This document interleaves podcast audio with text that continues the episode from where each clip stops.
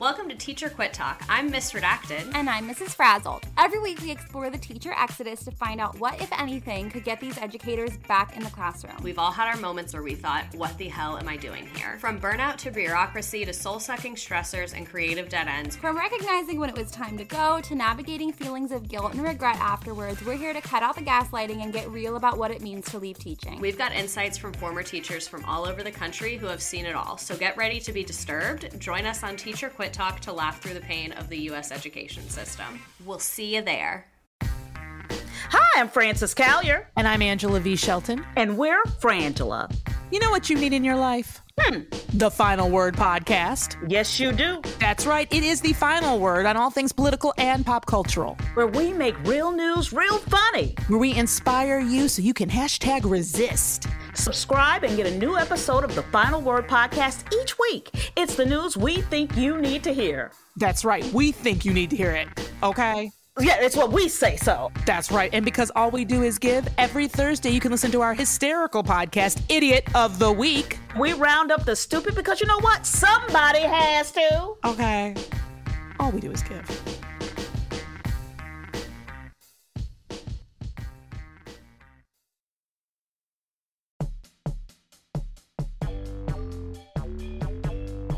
Дамы и господа, добро пожаловать в Привейл. Это второй сезон нашей борьбы с криминальными сволочами. Ваш ведущий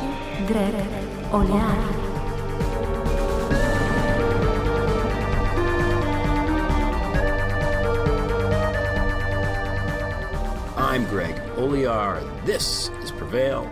Welcome to the program. We've got a great show from Los Angeles, California, the entertainment attorney and renaissance man, Ethan Bearman, is here. We had a fun conversation, covered a lot of topics, both personal stuff, uh, travel. Uh, there's there's tea on Jenna Ellis and Tucker Carlson, and then we talk a lot about the law and the future of the country and stuff like that. Really good conversation. Um, Ethan's great. Go follow him on Twitter, Ethan Bearman. That's B E A R M A N. We'll have that for you in a minute. You know, I know I should have a rant up front about the the shootings because it's just so infuriating and painful, right? I mean, how do you even process this at this point? Like it's horrible. It's it is a terrorist attack because it makes everybody with a soul stop what they're doing and respond to it and react to it emotionally. It's impossible not to. If you don't respond emotionally to what happened in Texas, there's something wrong with you, frankly. Or you just you've set up defenses to, to not have it penetrate because you know that it will be uh, you know impossible for you to continue. Um, certainly, it ruined my day. It ruined everything. You know, it's just it's just a misery. It's it's it's horrible, and this keeps happening. And the only thing I can think is the messaging needs to change from the Democratic side of the aisle. We have been doing this appealing to the heartstrings and the angry. Uh, how? Why? When are we going to make change? When are we going to do this? I think that's the wrong tack to take. We've been taking that tack for a long time now. You know, Obama tried it after Sandy Hook. It doesn't work. These Republicans are impervious to it. They are amoral. They are never going to yield on this issue because their whoremasters in the NRA will not allow it. So the first thing is the, the the flow chart here is pretty fucking obvious. Russia infiltrated the NRA via Alexander Torshin and Maria Butina. And this isn't Greg Olear's opinion. This is something that came out of a Senate report, okay? Russian money sloshed in there. It was given to Republican candidates, and now they, you know, they play the tune that's called by their whoremasters. That's what they do. And they're going to continue to do that because they must. They have no choice. So the tack to take is and I tried this on Twitter, and I really believe that this is the message. Republicans in Congress want this. They want it. They want our children to die. If they did not want our children to get slaughtered, they would have stopped it by now. That's the message. That's the message that everybody needs to send out. Let the Republicans play defense because they should play defense because this blood is on their hands. We keep like, I mean, it's in some ways amusing to watch Ted Cruz try to invent uh, excuses, or Greg Abbott or Tucker Carlson. Oh, it's mental health. Oh, it's the doors of the school. Fuck you, Ted Cruz. Seriously, just fuck you. But that's what these guys do. That's their job. Their job is to prevaricate and to spin. And it's disgusting because they're doing this with faux outrage while kids are dying. And it's on them. There are 50 senators. As I, you know, Steve Kerr, coach of the Golden State Warriors, whose father was shot dead. His father was the president of the American school in Beirut in the 70s. He was killed. He was shot to death. So Steve Kerr knows about gun violence. Before the Warriors game, gave a impassioned speech to the to the press, which trended a little bit on on social media. You know, he's a basketball coach and he had the best things to say about this, but even he didn't go quite far enough in fingering. He he he didn't say the word Republican. I think he felt like it wasn't appropriate to do it. And you know what? He's he's a basketball coach trying to coach his game and he went about as far as he could go. It's incumbent on the rest of us to say it. Name the the accomplices to these murders because that's what they are. Ted Cruz is an accomplice. Mitch McConnell is an accomplice. Rand Paul is an accomplice. Mitt Romney is an accomplice. The senators, all of them. Susan Collins, Lisa Murkowski, they're all accomplices to murder, mass murder, slaughter, carnage. And I read this morning about those cops that wouldn't go into the building. Fuck them too these fucking buffoons with their guns and we need this and we need that. You won't even go in. like if you're a cop now, don't you dream about that? Like there's a there's a killer on the loose in the school. I got to go get him. Isn't that like what you dream about? That kind of opportunity for heroism and all you can do is stand outside with the parents who are yelling at you to go do something. It's fucking pathetic. Those guys if they had any honor would resign immediately. They would probably go further than that if they had any honor, but they don't have any honor because if they had honor, they would have gone into the fucking building. This is a disgrace.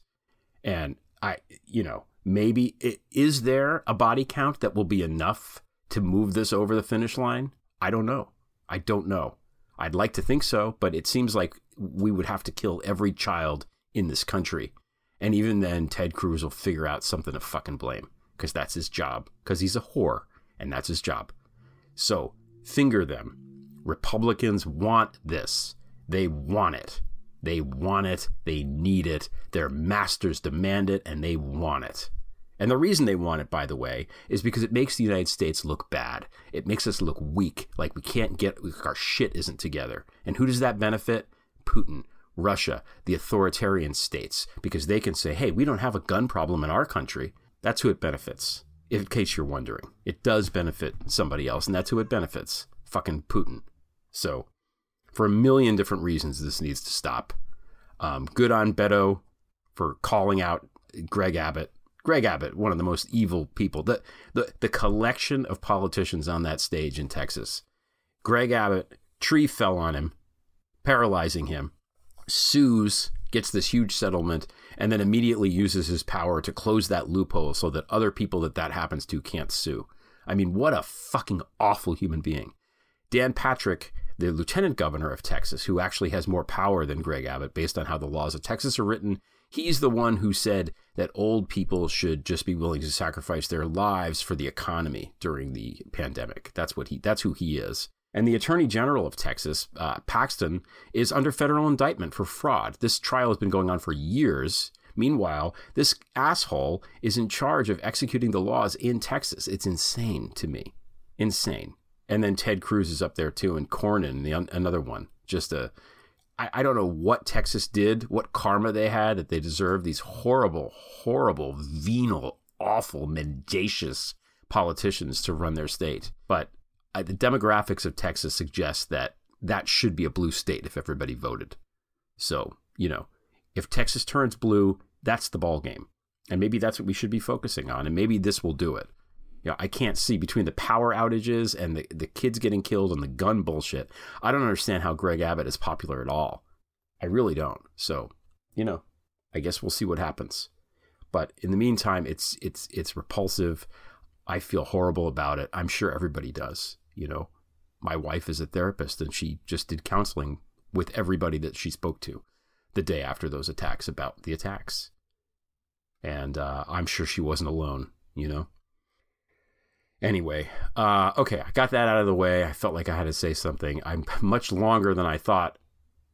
We're going to change tack. I should I should add that Ethan and I recorded this before the shootings happened, so I think that's important to note.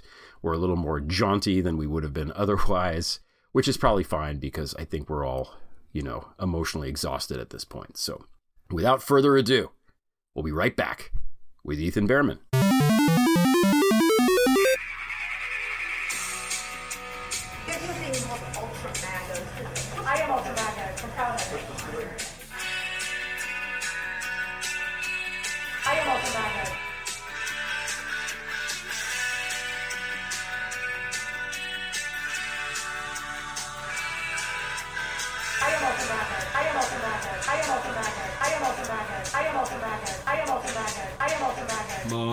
Taylor Greene is so hot.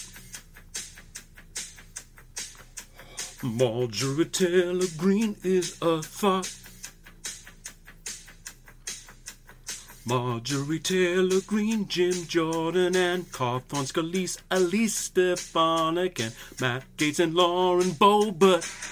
It's a nice day to own the libs. It's a, a nice day for some dark MAGA. It's a, a nice day to louder milk.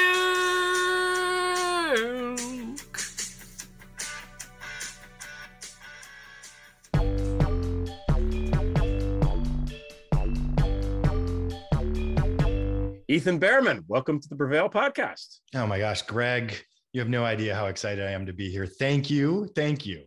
No, thank you for for coming on. Um, you know, you were on the five eight with with LB and I a couple weeks ago, and I thought this is stupid that I haven't asked you to come on the show yet. And uh, I, I decided that I needed to rectify that error immediately. Um, damn it! So here you are. So thank you for taking the time. I know you you were traveling and and uh, you were jet lagged, and I, I I didn't ask how the trip went. Was the trip good? Everything's good. You look okay. You look fit as a fiddle here.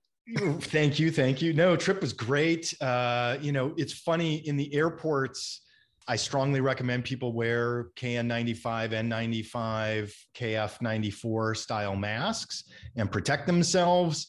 People were really good on the airplanes but airports to me were very it didn't matter where i was in the world. It, i would be cautious. Yeah a lot no, of people coughing and sneezing and not covering and I don't, I, you know, I don't like, if I don't have to get sick, I'd rather not. You know, one of the silver linings of this is it's now socially acceptable to wear a mask like that on an airplane when you should probably wear that anyway, because eh, you know people get sick on airplanes and then you're just there and what can you do about it well know? haven't we all been on that flight where somebody a row ahead of you or a row behind you is coughing and sneezing the whole flight and by the time you get off you're like oh crap i got whatever they were just yeah. Coughing about and now i'm sick for a week and i i don't i don't have time for that. Ain't yeah. nobody got time for that greg. Ain't nobody got ain't nobody got time for that. I know what you're talking about. I know that reference. Um okay so the first question i want to ask you i want to i want to learn a little bit about your origin story. I was going to ask are you from la originally but you already told me no you're from minneapolis. So like the lakers you went from minneapolis to to la um, but i'm curious yeah. about your you know why you decided to go into law because you're you're kind of like you know how Saul Goodman is like they, they say we don't need a criminal attorney we need a criminal attorney. You're like an entertainment attorney but you're you're entertainment and an attorney. You're like both things together. Um so which came first the chicken or the egg? That's my question so that that this is uh, a question I don't get asked very often, oh, and I, okay. I thank you for doing that. Um, first off, growing up in Minnesota was a wonderful place to grow up, and uh, I I definitely respect where I came from. I was a kid hacker. So I was the kid in first grade when my school got their first Apple computers. I actually helped set them all up. And um, I mean, and I literally started hacking and took my first programming class when I was like seven and started writing my own games and etc. So I was in tech. I was a nerd. And, but at the University of Minnesota, I took theater and I loved it. But at that time, I was like, but I can make money working in tech now and my i came out to la one of my close close family friends was a big entertainment attorney out here. And she's like oh man you could you can do whatever. And i'm like i don't want to be a waiter and i don't do cocaine. So um because at that time I we went to a party up in the hills, you know, and there's like a pile of drugs, and I'm like, I don't like drugs. Dr- drugs and me don't mix. I don't. I they, they, just don't. Recreational drugs don't work for my body. So I was like, I'm not going to do this thing, and I got into computers, and I did that for a long time, and then I got into radio. And that's a whole separate story of how I got okay. into radio. But let me give you this little tidbit. I was on second date, maybe with my now wife and she has her master's from NYU and uh, she had worked in media and recorded artists and all that kind of stuff. And on like our second date, she said, "Now, why aren't you on TV? Why are you doing that stupid computer thing?"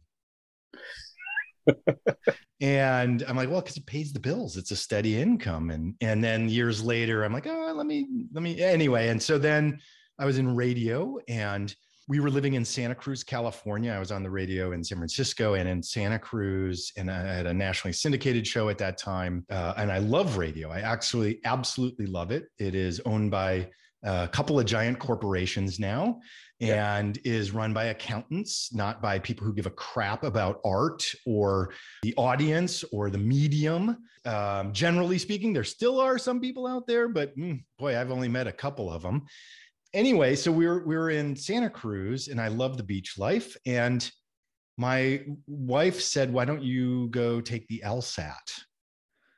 Okay. And I said, "All right, I'll go take the." And I just took went and took the LSAT, and I got a good score. And I didn't do any prep. I'm forgive me for saying that out loud.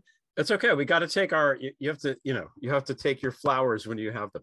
I, I guess the and, LSAT and, is tough. It's a tough test it is a very tough and my wife had had taken it and she had done well and and she went to grad school and all that stuff but and then i was like well you know all right maybe maybe the law thing is is pretty good. It could either add to my media career because you know when you see a lot of people on tv it's um you know they have their their lawyers. Right and and or maybe i want to practice law. And and there was this great law school in los angeles called loyola law school. Very famous people have come from there. Gloria allred johnnie cochran robert shapiro. I mean just on and on uh, mark geragos uh, i mean it just goes on and on. All these people I have, I have heard of all of those people. You're not yes. even yeah.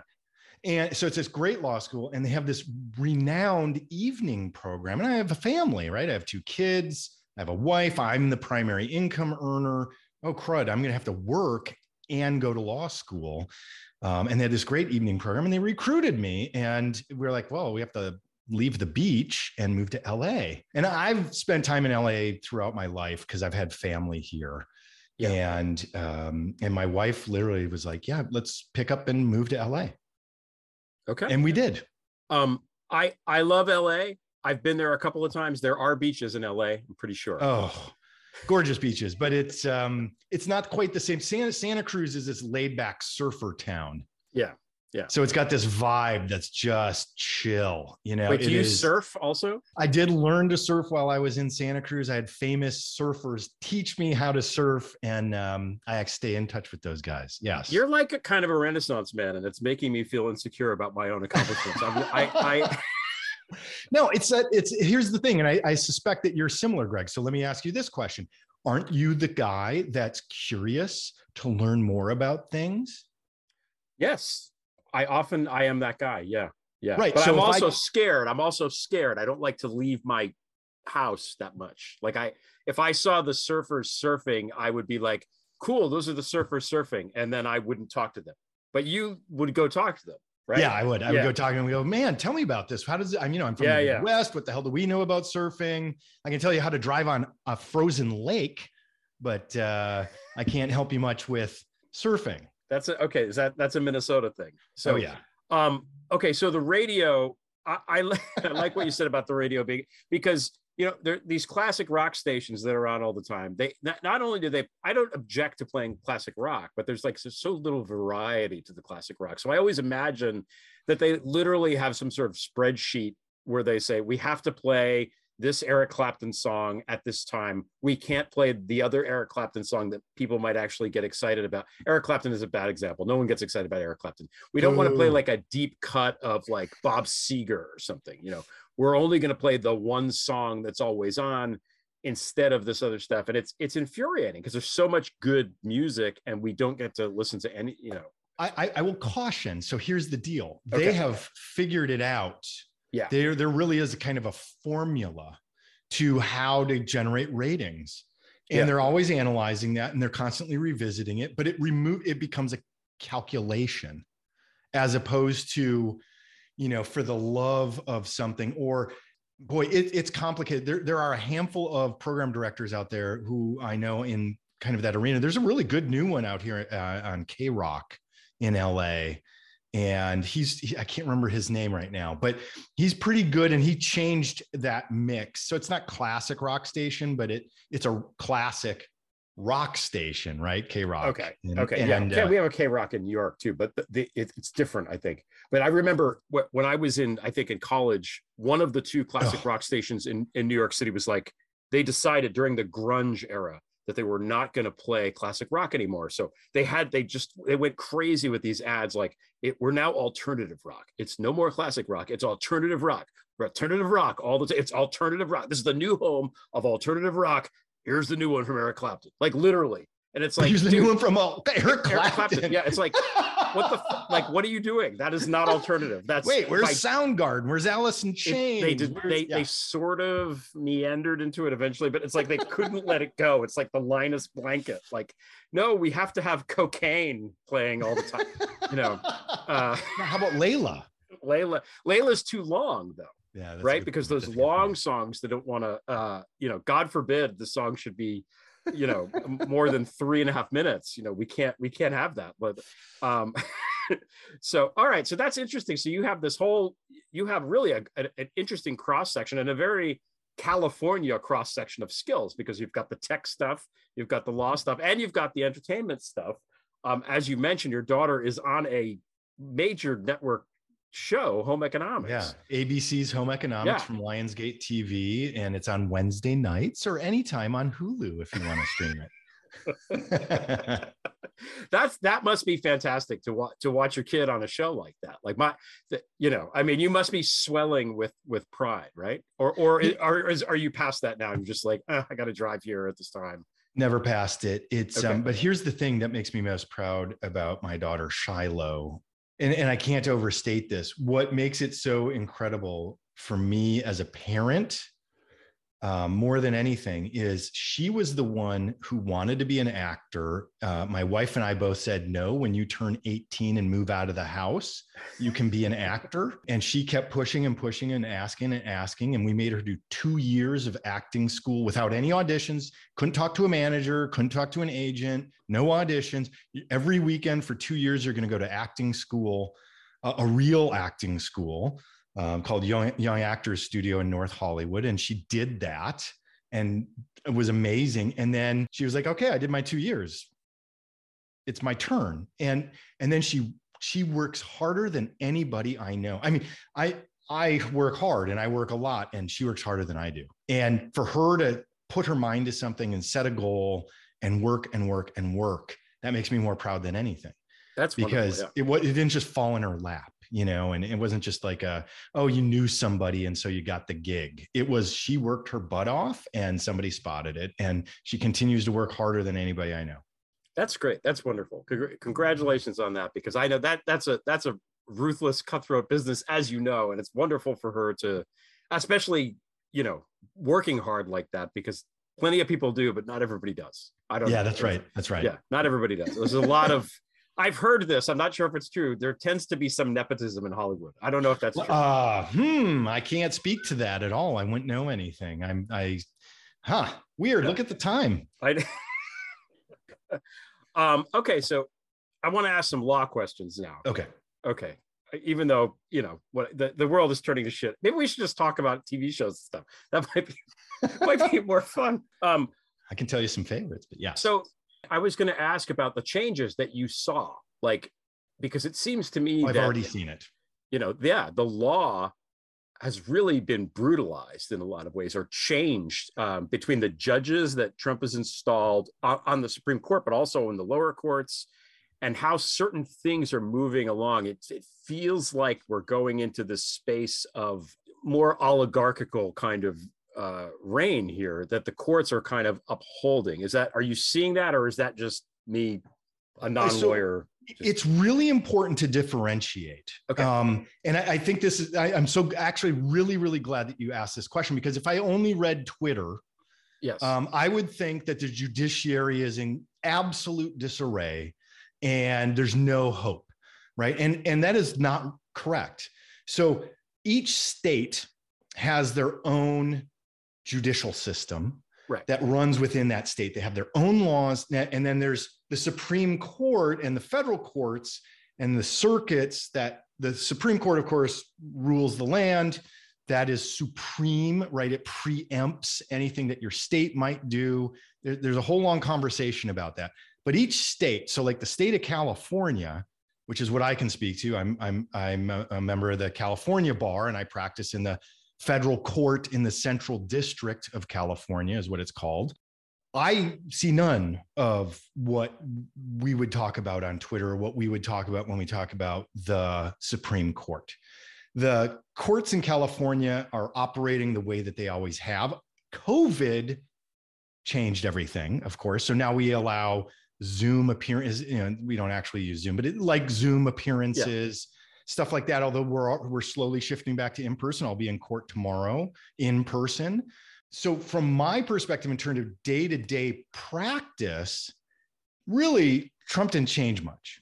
Now, Supreme Court decisions that will affect how we operate, that will change things. But even that is so ne- negligible in terms of the day to day operation. So, the LA Superior Court, I believe, is the largest courthouse in the Western world, at least.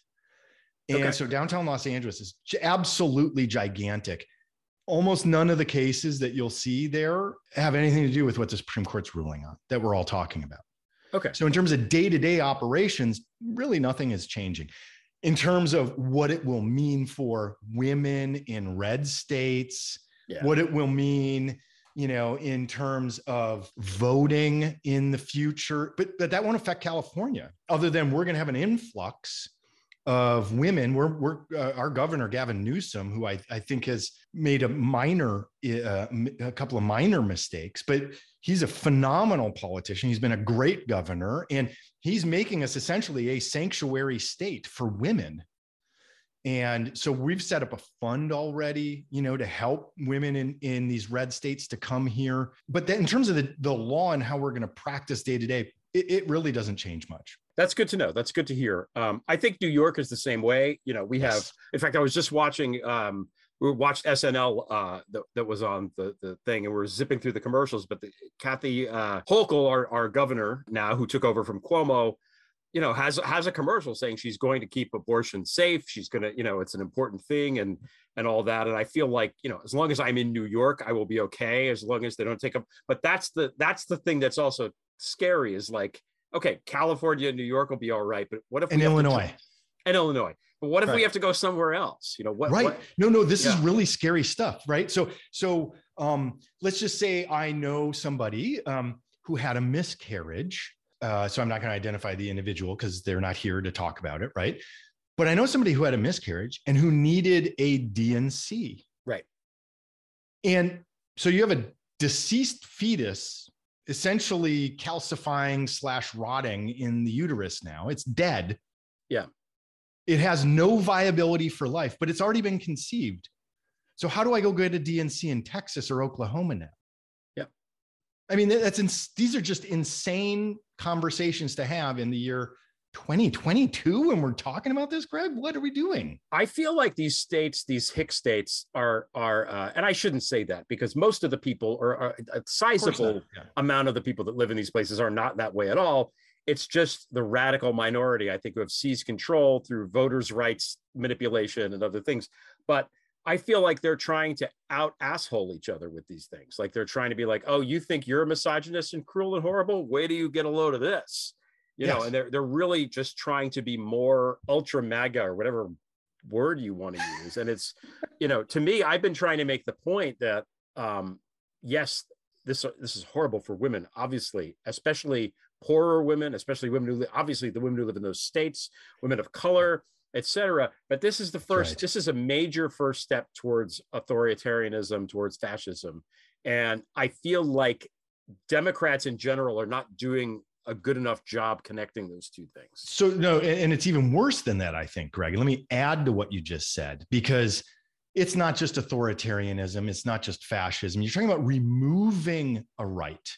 So the only time that I recall removing a right was our ability to consume alcohol. And we saw how horrible that worked out. And then we had to pass another amendment to reinstate the ability to consume alcohol in this country and sell it. So for us to remove the, a, a fundamental privacy right for women, which then removes a fundamental access to health care, a basic reproductive rights access to health care, is such a gigantic step backwards. It's also, so adding to your terms, authoritarian, fascism, it's theocratic.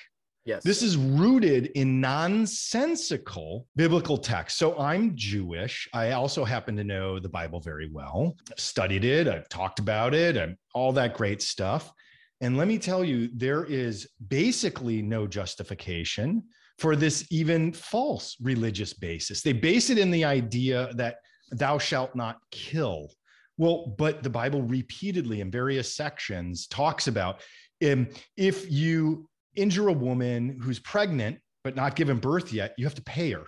If you kill a woman and has given birth, uh, or you kill the baby after it's born, now you have to be put to death. So fundamental things that to kill an unborn child is just a monetary damage. Uh, to kill, you know, an actual ex utero living human uh, is to be put to death. I mean, and then there's other things they talk about it being no better, no different than a thigh bone in unborn child. I mean, so this whole idea that we're moving down this path, which with a and look, I have nothing wrong with um, the Catholic Church or people who want to practice Catholicism. I'm very open to people practicing their religions as long as they don't change, try and change my life. But we have a majority Catholic Supreme Court that seems to be down this path.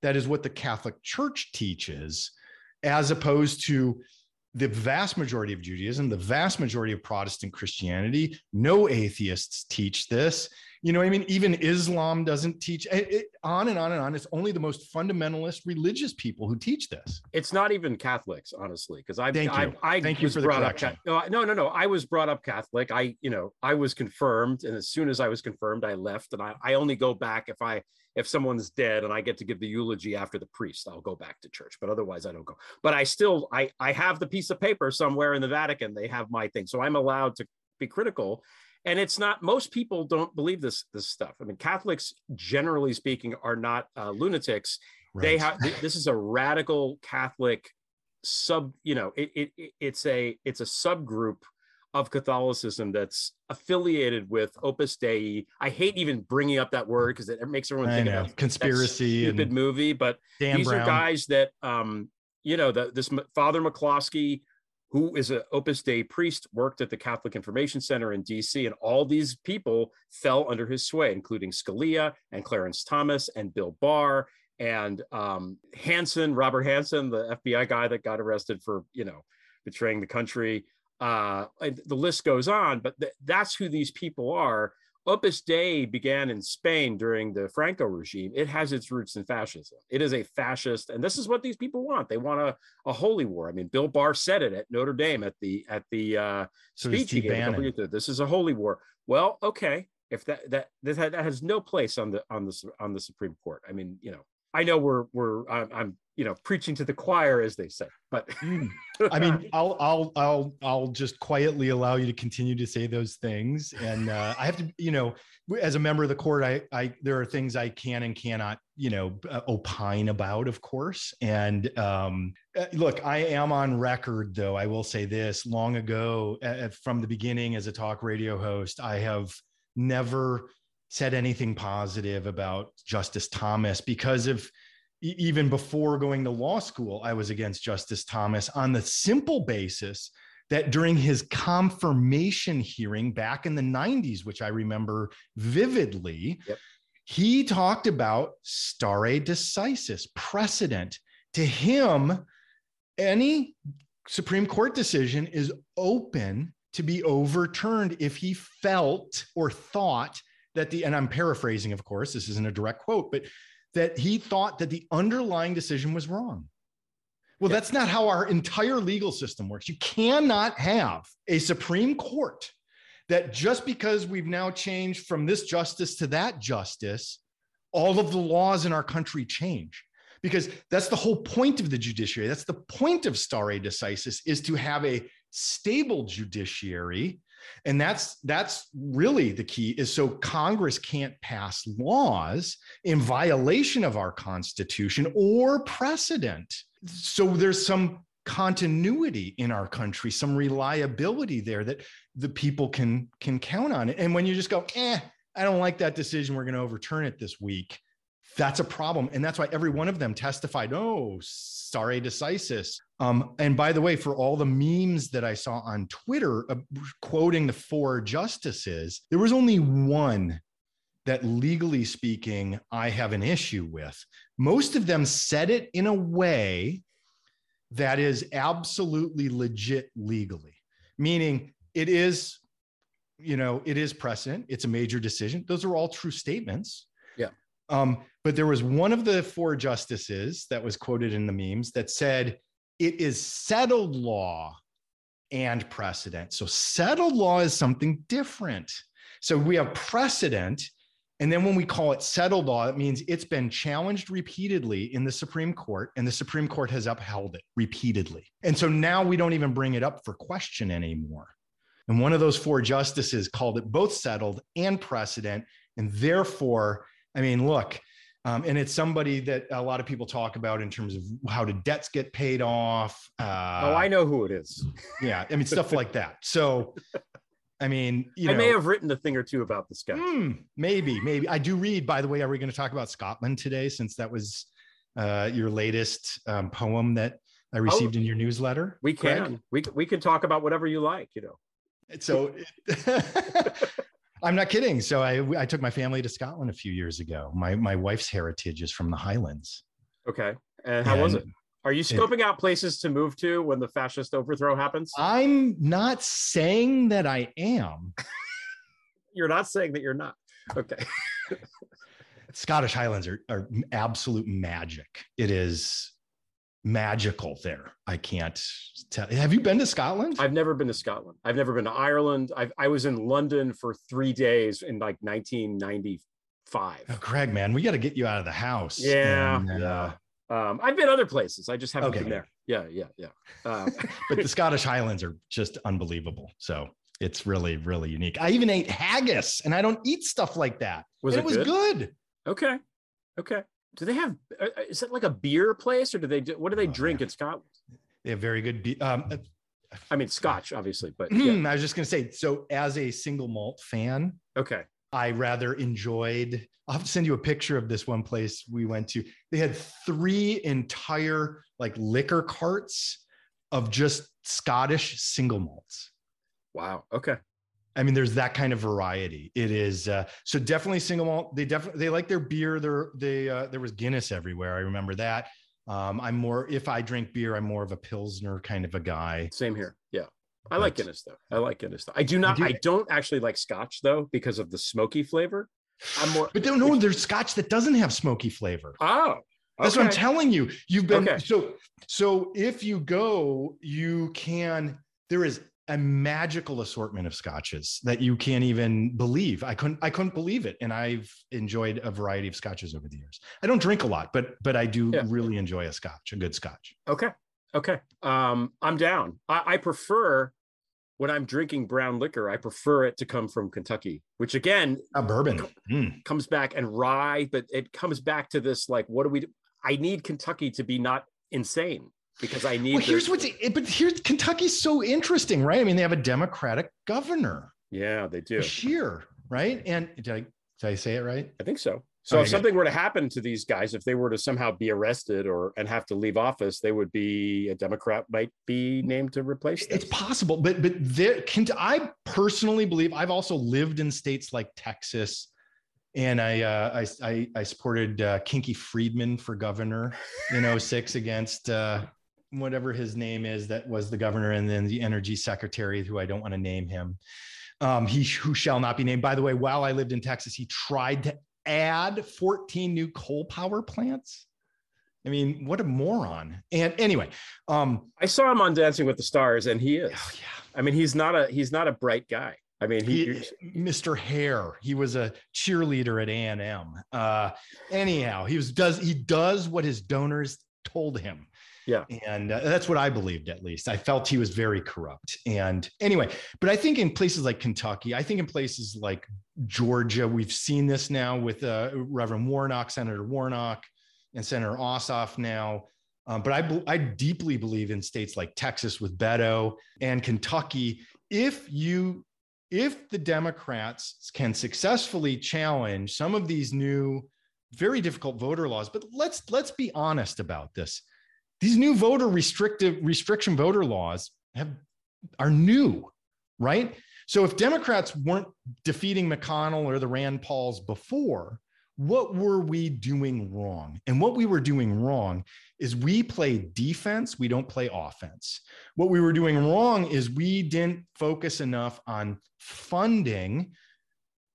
I'm looking at the national groups right now states like Texas, where Beto could have beaten uh, Ted Cruz, for example, and he only lost by 2.4 yeah, percent. I think. Of the I think if everybody voted, if everybody who wanted to vote key. voted, they would. I think Texas would be blue, and and that would be it. It would be you know. It's, it's all over for the Republicans. Yeah, and they know too. it, and that's why they have to have their attorney general, who's been who's oh, under Paxton. federal indictment. He's under federal indictment for like for not. I mean, for fraud, not for some little thing, like a big kind of deal and he's he's the guy in charge of executing the laws in the state of texas. It's insane. One of the many many many insane things that we're living under. And, and and and and you bring up something interesting as well as in a as a i take ethics legal ethics very seriously. I mean i it, it almost sounds you know i was a boy scout. I served jury duty. When i get called i joined the army and 91 because I thought my country needed me. And whoa, when, whoa, whoa, whoa, whoa, whoa. Yep. you joined the army. Yeah. And when worse is um I aced the ASVAB. Okay. That's like the SAT for joining the military, right? Okay. And then I also took the the defense uh, the the the language i can't remember what that is called now that is that long ago that's 31 years ago uh, i took the language aptitude tests and i you know, was at the top of the the scale on that. And I had a recruiting sergeant who was very good at what he did because I said, Oh, I want to be a 96 Foxtrot psychological operations. I remembered PSYOPs getting Noriega out of his, uh, mm-hmm. his place and being blasting the rock music. And I'm like, yes, that's what I want to do in the military is play with people's minds. And, um, okay. And, uh, and he's like, "Oh, Ethan, you know, I know you're going to college. It's um, you have to go to basic training, and then it's a 52 week AIT out in this place that you would never like. It's remote. It's uh, Monterey, California, and you wouldn't you wouldn't like that. It's 52 weeks, and you're to miss an entire year of college if you do that. So I'll tell you what, we've got a deal. It is combined. If you do infantry, it's combined 13 weeks. You can do it during your summer break. 13 week basic training AIT. You're in and out. And, and right now we have a $1,500 bonus. And I was like, oh my gosh, I could use 1500 bucks. Uh, my family didn't pay for my college. So um, it's up to me. Oh, great. 1500 bucks. And I can do it during my summer vacation. Oh, yeah. Yeah. I'm in to do infantry. And then I blew out my shoulder uh, in basic. So that's what happened to me. So what? So you didn't you didn't keep going after you blew yeah. out your shoulder. They let you leave. Yeah, they're like, oh, we can we can do surgery on you, and it'll take you a year to recover from our surgery, or we can send you home to your surgeon and and uh, and you can st- and you can do that. And and I'm like, okay, great. I'll I'll take my DD two fourteen. I got my DD two fourteen, and uh, and I went home. and um, anyway, so yes, that's what happened. I have a gigantic scar uh, that runs all the way over my shoulder from it. How did how did that happen? How did you hurt yourself? Well, it depends. Uh, the army will tell you one thing, and my surgeon will tell you something different. so uh, my surgeon would tell you, uh, who used to be an army surgeon, by the way, before he went into private practice afterwards. But uh, he said uh, it was actually the pack, uh, the rucksack, uh, pulled my my collarbone out of place. Okay. And then it was shoving the the arm. I was dislocating my arm. So what, wow, they, what okay. the surgery was is they cut off part of my collarbone and had to put it all back together. Oh my goodness. Okay. So uh, well, they didn't like somebody didn't order a code red on you so that's good no that's, right okay yes we, we didn't want to hear that you know but... no thankfully yes we might have had one of those during my base yes. see this is what i mean like i'm the kind of person that it would even if i thought wow that would be fun there's no i wouldn't even go talk to the army recruiter i would be so terrified that i would i, I wouldn't even you know forget it i'd be like i'm out uh, i can't you know I, I knew some ROTC guys, some ROTC guys at, in college, and they had a lot of fun with it. But you know, I had to get up way too early and dress up. And uh, I'm already an early riser since I was like five years old. I wake up at like five in the morning. Oh my! oh wow! Okay. I, I, was that kid. I I have, older siblings, and if I wanted to watch the cartoons that I wanted to watch on Saturday morning, I had to get up first. And then I was already planted down, and it's my cartoon. I was here first, so I'm up at five. I don't care. Wow. Okay. Okay. This is all. This is all. it's quite an image. It's quite a thing. You're like I said. You're you're a Renaissance man. and but, I guess a Renaissance all, man who knows how to like you, you, know use heavy heavy weaponry, which is good. But but it comes back to uh, but where I was going with that was the ethics side, right? I take ethics very very seriously. I took that very seriously in law school. I take it very seriously since I've been out of law school. And everything that happened around this 2020 election, I think my pinned tweet is me calling Jenna Ellis, Trump's campaign attorney, a liar on Fox News. Um, I said that to her because she was lying about what Joe Biden's plan said. It, yeah. His plan said your taxes will not go up unless you make over $400,000. And she was saying everybody's taxes are going to go up. And I said, you're lying.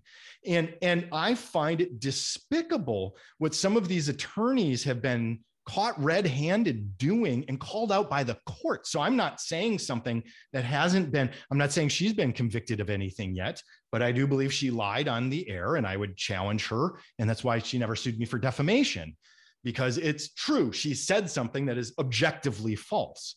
Yeah. And, and, um, but it's despicable to me, despicable to me. And this was something that wasn't done before. We didn't have attorneys going and filing frivolous lawsuits that the courts themselves are like, this is garbage. And now you owe me, you know, you're getting sanctioned and I'm turning you over for, for bar review. And, and this, these are not things that happened before. And it's yeah.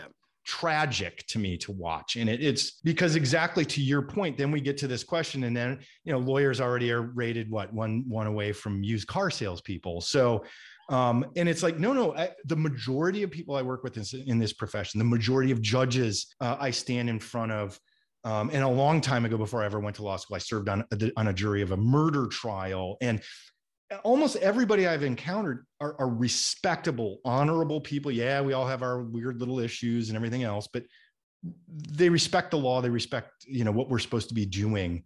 And so to see that happen and just cast a dark, cloud is so tragic i think is the best word i can use for it yeah that's a good word you've also you've set up now i have a page of questions and you've segued nicely fire away so but, but before we do we have to take a quick break yes. be right back with ethan bearman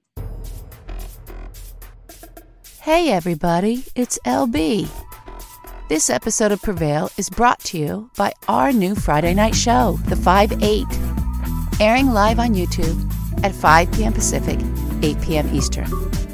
On the 5 8, Greg and I discuss five topics for eight minutes each, and you never know who might drop by. So pour yourself a cocktail or a cup of tea and join us tonight on the 5 8. You can subscribe on our YouTube channel, The 5 8, F I V E, and the number 8. See you later. And now, back to the show. Okay, we're back with Ethan Bearman. That was an intense break. Um, so before we were talking about um, your, your sense of ethics and calling Jenna Ellis a liar. The only thing that I will ever remember about Jenna Ellis five years hence is that she caught COVID by sniffing Rudy Giuliani's fart. Now, do we know that for a fact? I don't know, but we it, believe it to be true. We know he farted. We know Yeah. that she was there and sniffed it. We know that he had COVID, and we know she got it right after that. So So, and can I? I have a Jenna Ellis story I've never told. please do. Yes, yes. So, Greg, you, this is your scoop. This is your. Okay. So, um, when I was a talk radio host for Balance, as uh, the program director at the time wanted, we would bring on, and I like this. I love talking to people who disagree with me. By the way, I actually enjoy that because I get to learn. I get to understand my own beliefs better. And I get to understand what the other side thinks about something. So, for most of my life, I, I have enjoyed engaging with with conservatives and, and people who disagree with me on things. And uh, we used to book people from the Washington Examiner, and some of them were really good. And and Jenna Ellis was on my radio show on KGO San Francisco, um, and talked about something she had written about in the Washington Examiner. And she was a good guest, and she was very kind and friendly. Um, and even and we like messaged, she was like, "Oh, thanks so much for having me on. I'd love to come back." I can't remember if I booked her a second time or not. Let's say I did. And she came back on and she's like, Oh, this is great. Can I come on more regularly? I'm like, Well, you know, maybe. And then I was even on Fox News and she, the, at first, she was even pleasant to me, even when we were arguing against each other. It was very cordial. And then she got hired by Donald Trump. And it was like a light switch got flipped and she turned into a gigantic asshole. And uh, I had said something about Ivanka Trump shortly after Jenna got hired, and Jenna went after me, after me, all ad hominems, just personal attacks. And I was like, Jenna, what are you doing? And I was doing this publicly on Twitter. I'm like, what are you doing? Why are you just fo- why are you just doing ad hominems toward me? This is never how we've communicated. And she wouldn't lay off, and so I blocked her for a minute, and then I unblocked her, of course. Uh, But I was like, oh my god, what? It's Trump. It's the Trump effect. If you're going to work for Donald Trump, you have to literally, well, okay, figuratively sell your soul to the devil. I mean, maybe some of them literally did, but It but it's like way, yeah. she was not that person until she went to work for Donald Trump. And she was this pleasant, she was conservative, whatever, but it's like, you know, whatever. I can have conversations with you. I've, I've always enjoyed conversations with people like David French and, and uh, Joe Walsh and some of those types of people, but she just immediately went off the deep end. And it's like, wow, that's the Trump effect. It's interesting you say that because a lot of these people, the word on the street is that they are quote unquote nice. They are friendly. Like Clarence Thomas is supposed to be very nice. I read that book, The Nine. He's supposed to be like almost over the top nice to everybody that works in the building and all this sort of stuff. And he probably is. He probably Yeah. is. Jeff Sessions supposed to be very a really nice guy. Yeah. You know, ab, you know, Keebler elf evil, but like, hey, he's he's nice in person. He he says nice things, and you know, like you said, Jenna Ellis, Tucker Carlson is supposed to be nice too, and he's an I active can, I can speak to that. I can speak to that, right? I mean, I've been on his show maybe 40 times. Yeah. And um, and I've been on set with him uh, a few times, and it, I'm going to tell you there are people that are nice in this business in, in this business, and there are people who are not. And he was absolutely, regardless of what I think of his opinions and what he's done and the Yeah. CPAC and the replacement theory. And you know, I was on a show before he was really pressing the replacement theory thing. Um, he was nice to absolutely everybody he worked with, everybody. Yeah, I believe it. I've heard that. Like that's a, that's a that's a story because I've written about him and, and kind of done deep dives into it, and that's a thing. Which it, it's again like what happened to him, and I don't know what the answer is. I have some theories. You're not going to tell me the theories, but uh, you know, but yeah. Why wouldn't I tell you theories? I can tell you theories. You could tell me theories that something snapped in him, and he's now like you know fluffing Viktor Orban in Budapest, and it's it's disgusting. And um, I love you know, that and- term though. isn't it great? it's it, it's evocative, but you have to know what it means. And if you know what it means, if you don't know what it means, you'll be like, "Oh, that's just a normal word." But if you know what it means, then you laugh. You know, it's Mhm. it's perfect in that in that sense. And and let me tell you this: I'm certain that Tucker does know what it means. Oh, Um, yeah. I would I would bet on that. so what's the deal? Go, getting back to this this attorney business, this like this Eastman and Powell and Lin Wood and Ju- and even Giuliani now at this point. Why are I mean, are they still in the bar? Why doesn't the bar throw these guys out? Like what? I don't understand how this works. Like from a non-lawyer, it seems to me like I get that the bar association, once you're in, they have to protect you. Kind of like the I, I no. would think like, no. Like, no, you have that. You have that backwards. I actually. do. Okay. Yeah. Okay. No, the, the bar association's job is not to protect attorneys, and, and, okay. and they really don't. Um, and I don't I don't mean that with any malice. So let me let me be clear that that really when you kind of break down and you look at what the bar does, is there to protect the public. Okay. Good. From yeah. from lawyers. And um, while they, you know, we work, we obviously work, we work hand in hand with the bar. I pay attention with the bar. I, I comply with the bar, all those great things. The bar does not exist. So if, if you talk about like the American Bar Association, as opposed to the state bars, right? The American Bar Association, I voluntarily join and they might uh, i don't know if they actually do lobbying or not but but they do things for attorneys right but the state bar is the licensing board. Yeah. And the state bar does not look out for me. It looks out for the public to protect them allegedly from the people like the uh, what Michael Avenatti is accused of. What um, here in California we had a massive scandal with Tom Girardi it, that still is. Ugh, there are many many cases still going on with that. They're they're supposed to protect the public from attorneys who aren't doing their job and attorneys who aren't following all of our rules. Um, by the way, att- attorneys, it's really interesting. I can only speak to California. I can't speak to like the New York bar and, and some of that. But like in California, if I get a drunk driving ticket, a DUI, I get in trouble with the bar because it, it's a it's a moral issue, and and so there are really really serious things. The bar that, that's part of the reason I'm like I'm always so if you ever um, which you haven't um, ever have the opportunity to join me on a on a first time call, like an intake call with me. That's like the I, I I like literally will read through what the bar would want me to say, which is, look, you know, everything we say is confidential, even though I'm not your attorney at this point. You know, it's really I'm very serious about that. I my my fee agreements follow the state bar outline. I know a lot of attorneys who don't, but it's like I never want to get in trouble with the bar. So sure, yeah. it's um, whereas these attorneys uh, clearly don't care they it's, don't it's care. Strange, and maybe it, again, it it speaks to what I was talking about before, like this idea of of eroding the. You know what it seems like to me? Okay, this just yeah. popped into my head, so it might not make any sense. Okay, I have two kids who are in high school. Okay, so and they were in high school during this the uh, pandemic. So basically, oh, wow. for almost two years, they just had online school. How many and kids? I have two kids. My two, oldest two. kid is a junior now, and he's really having problems getting back into the swing, oh, yeah. even though he's been at school this whole year because he he's just like now that he knows that you can just do it from home online yeah he's like why am i taking a bus there it's a waste of time and yep. he's not wrong but i feel like there there was always this sort of um, this idea of school i'm putting school in scare quotes as this this authority authority this great authority that cannot ever be questioned and as soon as COVID happened and, and the pandemic happened and, and everybody was doing school from home, suddenly that just vanished.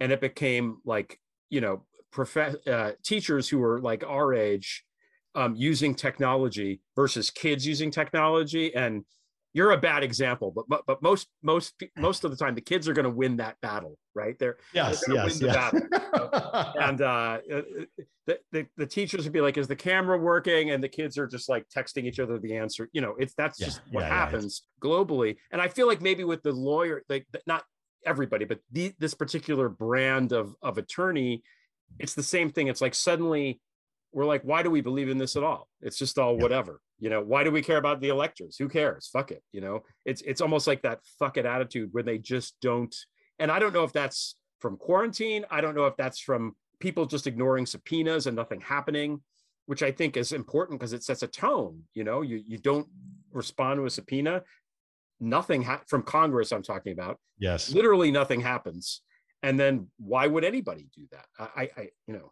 um, you, I don't know. It's just a theory. So, those are big. Those are big topics and and you're not wrong on any of them and i i it, it all of these things have been chipping away right so for 200 and whatever 30 years um, presidents followed unwritten rules and we we didn't statutorily enact rules for the president because we assumed that if we elect a, a president, first off, they were going to be most concerned about our country as a whole first.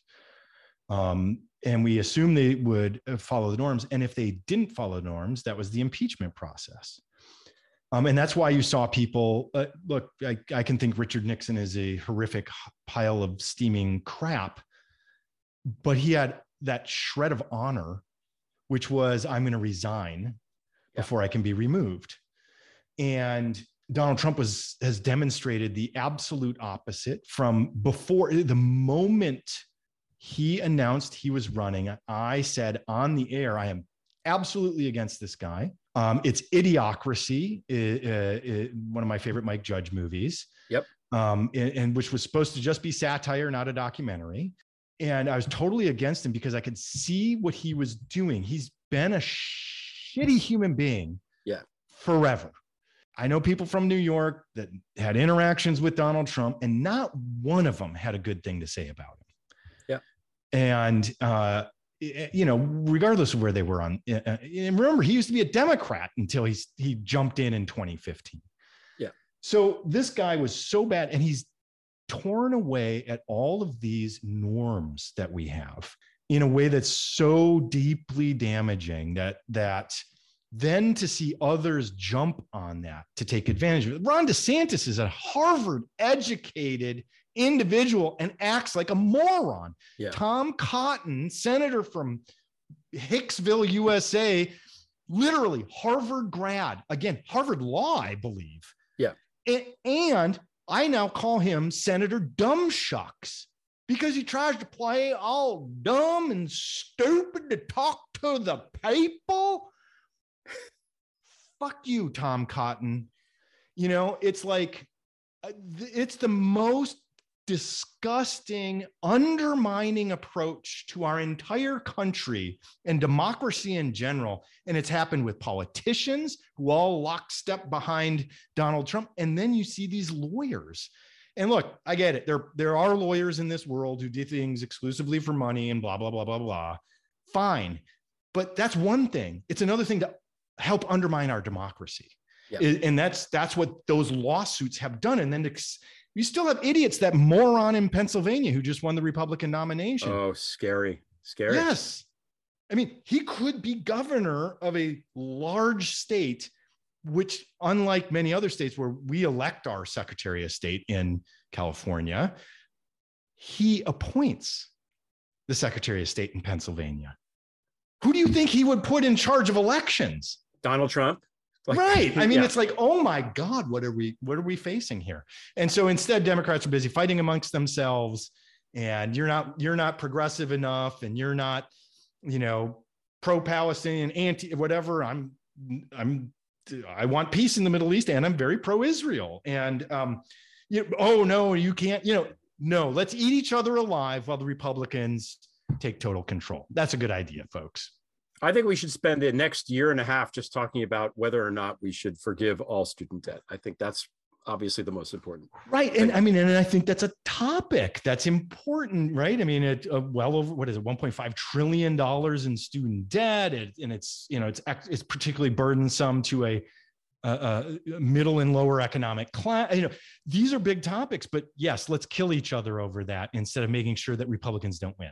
Yeah, I it, it it's it's madness. Now you talked about lawsuits. I've there there's been some terrible lawsuits, and I'm not even talking just about the Sidney Powell, Lin Wood bullshit. I, am talking about the SLAPP lawsuits. Like I had oh. on um mm-hmm. on the podcast last week, uh, Ryan Byrne, who's working with Devin's Cow to do this new cow PAC. Okay.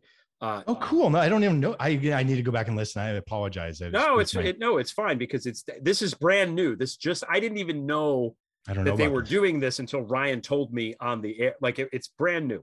Um, okay. But uh, Devin's cow has been sued years ago right. by Devin, Devin Nunes, Nunes, which is, mm-hmm. I mean, you're allowed to do satire of a fucking politician. This is more, I mean, I'm not a lawyer, but duh. Like any judge would look at this and be like, duh, fuck you. That's it should be three words. Duh, fuck you. But Devin Nunes, God knows who's paying for these lawyers to, you know, file this stuff on his behalf. We have no idea. You want to talk um, about that? um, but this lawsuit, these lawsuits to me are scary because what they do is they take journalists down. It's there's a similar one in the UK. You know, the libel laws are a lot stricter than they are here. And the the Abramovich, I think it was Abramovich, sued Catherine Belton for writing the book about Putin's people, and that was you know, and, and uh, Carole Cadwalladr. They were all in court for years because they were reporting on shit that's obvious, like, hey, what do you know? London's been taken over by Russians. Duh. But because these guys have money and power and lawyers willing to do this thing, I, worry about that a lot. I just think it's it, it, it's a way of just killing the spirit of people that whose spirit we need. So I don't know. Do, you think this is a, like a trend, or what do you think? Oh, whew, okay. This is a huge topic. Um, uh, let me let me let me try and be a little succinct on it. Okay. You got to start with the fact that each state has their own defamation laws. It's not a federal law. It's it's state by state.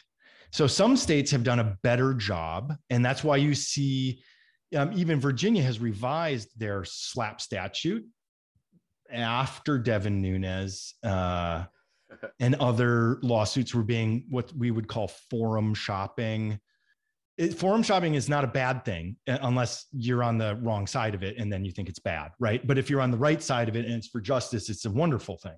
So that's why we, you know this is the problem with so many things is it's it, most of these terms and most of these things are actually neutral. It's just how they're used, right? Yep. A hammer is a tool, but if I use it to kill somebody, it's a bad thing. If I use it to fix a broken door, it's a good thing. So the hammer itself is not the issue. It's it's how we use it. Um, anyway, these SLAPP lawsuits. Uh, well, so they're defamation lawsuits. So so SLAPP is strategic litigation against. Uh, well, I, I learned it as public participation, but it's it's actually something slightly different. That's my phrasing for it. Okay. But um, these were in the early 20th century uh, the oligarchs would use SLAPP lawsuits to silent silence not just journalists they would use them to silence hey i'm going to build a new railroad through your town. You can't say anything about the railroad i'm going to sue you all out of existence right? And and nobody had any ability to fight them. And so states like california were like oh we're going to implement a uh, an anti-SLAPP you know to, to to protect the first amendment um, so just wealthy people don't destroy little people who can't defend themselves against these things, right? And and and they didn't do it to win money from people. They used them to shut people up. Right. Right. Um, and so I'm a I'm a I, I love defamation, as you know, and um, that is a topic that I enjoy. But states like Virginia had a, a as I understand it, a, a looser SLAPP statute or a looser anti-SLAPP statute, which really kind of allowed cases to progress with with less intrusion. So in in California state court, we have something called like a, a demurrer, uh, which in, you would think of that as like a, a motion to dismiss. And there's a special anti SLAPP motion that you file immediately if you're uh, charged with defamation that gets a separate hearing. So those were different in Virginia. And so Devin Nunes's team likely forum shopped on his behalf. And again, that's not a, a wrong or a bad thing. It's just a fact that Twitter appears to people in the state of Virginia. Therefore, I can sue you in Virginia and I can take advantage of their different defamation laws because I sure don't want to go after Devin's cow in California because I'd get hammered on an anti-SLAPP motion. So I'm going to go to Virginia because they have maybe a longer statute of limitations. They have um, easier anti-SLAPP, and yeah, and so this is a, a, a terrible turn. I, I, know some other people uh, who have been targeted by these types of lawsuits, and again. It, it's not there's nothing wrong with filing a legitimate lawsuit uh, uh, against somebody. I'm on your I, I, as I understand, I have not read all the filings on the Devin cows, uh, so I, I, can't speak deeply about it. But on the face of it, it seems like, to your point, a motion to dismiss, or at least the motion for summary judgment, should be successful in that case. I mean, to your point, and do you know who who really helped making satire of a politician the law of the land in the Supreme Court in the 1970s? Uh, no, tell me. Larry Flynt. Oh, yeah, yeah, sure, sure. honest to God, he is. Um, you can hate him in every capacity, uh, or love him in every capacity, but the one capacity the, of which I give him respect is he took it to the Supreme Court when people like Jerry Falwell didn't like a mocking ad in, I believe it was Hustler magazine, that absolutely savaged uh, I believe it was, and, and, but it went up to the Supreme Court, and the Supreme Court was like, no, you can satire is a, is protected speech, and um, so that's where it's really hard to to without uh, seeing the entire arguments from Devin Nunes' side how this thing has gone this far.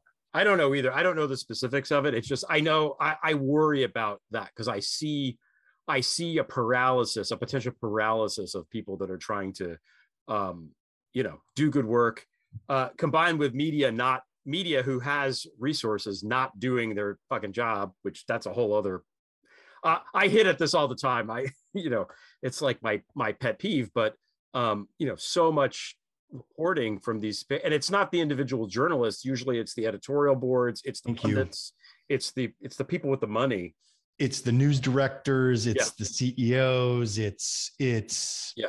The way that a newspaper is supposed to be structured you have the publishers and you have the editors, and they're not supposed to even interact at all. It, there's supposed to be a wall between the money side and the editorial side, which obviously that is not what's happening these days. Um, because you know, for I, I, don't know, I don't know where that still exists. Yeah, I mean, uh, genuinely, I'm I'm actually curious. I would love for somebody to point out to me where that still in any major outlet or publication where that still exists. I mean, I think that it probably on the surface it does. I think if you go to the Washington Post, probably I don't think yeah. Bezos is in the editorial meetings. I think there is the the the um you know the vestiges there. Well, there are great people at the Washington Post too, and oh, yeah, same with the New York Times. There are great people there, yeah. but like you run into this thing, you know, that just caused a big controversy uh, I believe over the weekend, which was this Haiti story in the New York Times. Um, and allegedly, they didn't credit their sources. Haitians who had done all the work to show how Haiti had been, uh, you know, ripped off for billions of dollars since they went independent. And allegedly, the New York Times did not uh, credit their sources in Haiti who gave them the information that was used apparently verbatim in the New York Times article. Oh my God. That I mean, that's, like that's terrible. That's just a you know journalistic fail. I mean, I'm talking more about the, the editorial no, stuff. Like they they you know even the the the uh, the editorial board wrote the piece about the the, the war, the Russia's Ukraine thing. Just it's a madness. Like what you know they were for it two months ago. Now they're they're basically their position is well you know this was cute for a while, but now we have to just stop you know and uh, I, am paraphrasing it's like, i know but it but, but hang on putin yeah. in uh, unprovoked invasion fuck anybody who says oh nato provoked him. Fuck you. He had a chance. Yeah. Uh, uh, uh sorry should i not swear so much Greg? you can you have not sworn enough. Every time you it's, swear i consider it an achievement okay because i don't swear normally. I think you maybe know that from broad because i'm on broadcast you i know this is another it, benefit of this podcast. You can say whatever the fuck. but it's like NATO did not provoke Putin. Putin had many opportunities to dial back anything with Ukraine. He didn't. He chose to unprovoked invade. I mean, he shot down, his people shot down a freaking commercial airliner full of passengers and never, anyway, and then invaded and took Crimea. That was an illegal invasion. And actually, you know, I mean, I'll be open. President Obama's response to that was insufficient. Correct. And, and yeah. as a result, we had this invasion. But anybody who says, "Oh, we need to just be done with," it. yeah, it's the yeah. big middle finger. No, these are people fighting for their lives, for their independent nation, Slava Ukraini, and uh, it, it's um, it's insane that anybody would even talk that way. Don't be whatever her Marjorie something three names is uh, and don't be a Putin bootlicker, okay? Yeah, it's uh, it's it's disgusting. I mean, the whole thing is gross, and I feel like you know this is it. This is the this is a showdown between democracy and fascism. That's one way to look at it, and I think that we need to. It is. You know, if this horrible thing is going to happen anyway, we need to we need to help the forces of good, which are clearly the forces of good here. There's no there's no amb- there's no moral ambiguity here. No, and you know? and you know you can talk about whatever issues you might have had with Ukraine and et cetera, et cetera. That's great but we're not at a place. It's kind of like talking about the Democrats right now. I understand uh, student debt is is a very serious and big issue. Guess what? it's fascism or it's democracy. Which do you choose? And if you're going to stay over here and quibble about all these other little things, that's fan fucking tastic because you want that guy back in the White House. You want that moron running the state of Pennsylvania all of a sudden disenfranchising an untold number of particularly uh, people of color, people of lower socioeconomic classes. That's what we're facing. Sorry, I know I'm repeating what you say, but it's like it, it is. It can't be repeated enough. It can't. It can't. Yeah. It's not like you know. Oh, well, you know, you know, George H.W. Bush second term or Bill Clinton. You know, uh, uh I, I I voted for Bill Clinton. But would George H.W. Bush had, you know, what, what did he, he went to destroyed the country you know, we went to be disagreed on a few things, but he wasn't going to. I think he was actually kind of a good president. I know. I should. I'm not allowed to say that on the thing. But right? No, he made mistakes. It's, it's no, Clarence no. Thomas is a mistake. Bill Barr was a mistake. But generally speaking, and you know, not for nothing, the first Gulf War, and I've said this a million times on this show, but you know, Hussein, Saddam Hussein went into Kuwait. We said you're not allowed to invade a sovereign nation. We gathered all reason. of the forces together and sent him back into Iraq. And what do you know? He didn't invade anybody anymore. And but, the people who say that was just oil, that's also bullshit because yeah. you don't understand geopolitics then. We couldn't have Saddam Hussein taking Kuwait. Let's ignore oil for a minute. Purely from, eh, from the money side, geopolitically, that would have given him too much power, that would have caused an imbalance in the Middle East where he would have defeated Iran in their ongoing war. Yeah. Think about, or he could have taken Syria, or he could have. It, it, when you look at what would have happened if he had kept Kuwait, or he could have continued on to other countries, the whole place and would have could have, yeah, yeah. Um, because like Putin, Saddam Hussein is just a thief. He's a yes, a very good it. thief. The first That's thing it. he did when he invaded Kuwait was he went to rob the bank. I mean, literally, he went to the central bank and robbed it and Kuwait had to demonetize. Anyway, uh, but you know, yeah, to your point, this is not George W. against Bill. This this is yeah, you know, whoever they wind up running, whether it's Trump or one of his uh, more photogenic DeSantis acolytes. Or, yeah, yeah. Or I, it might be Kristi Noem from you know South Dakota. Do you think so? Do you think Michele Bachmann Light is uh is, is that's Mm. seriously, when the first time I saw Kristi Noem, I was like, wait, Michele Bachmann moved to South Dakota. When did that happen? Um, I don't know. But, but do you really think she's got a shot at the yeah. presidency in 24? I, you know, I thought when when Liz Cheney broke with the party, I thought to myself, I'm like, I, I want to go buy stock in she's going to be the Republican candidate for president in 24 because the party is going to get destroy itself. All of the Trump people are going to be unelectable, and the only non-Trump person left is going to be her. So not only is this like really cool and pro-democratic and all this stuff, it's also smart politically what she's doing. But now I'm not so sure. Now it's two years removed, and I don't know. You know, that there's too many weird. I we'll see how it goes over the summer with these hearings. And I, you know, Trump is clearly a criminal. Um, he has always been a criminal, frankly, and he was a criminal while he was in the White House. I don't think there's any question about it. It's just a matter of is the case going to be made effectively enough so that people believe it? Is there going to be the smoking gun that everybody sort of collectively is like, okay, well, we can't argue about that. And then what happens after that? It, are are the people that are most in bed with him going to suffer political damage from it? Mitch McConnell will not. Mitch McConnell has has enough distance that he will not because he's smarter than all of them. I hate him, but he's smarter than the rest of them.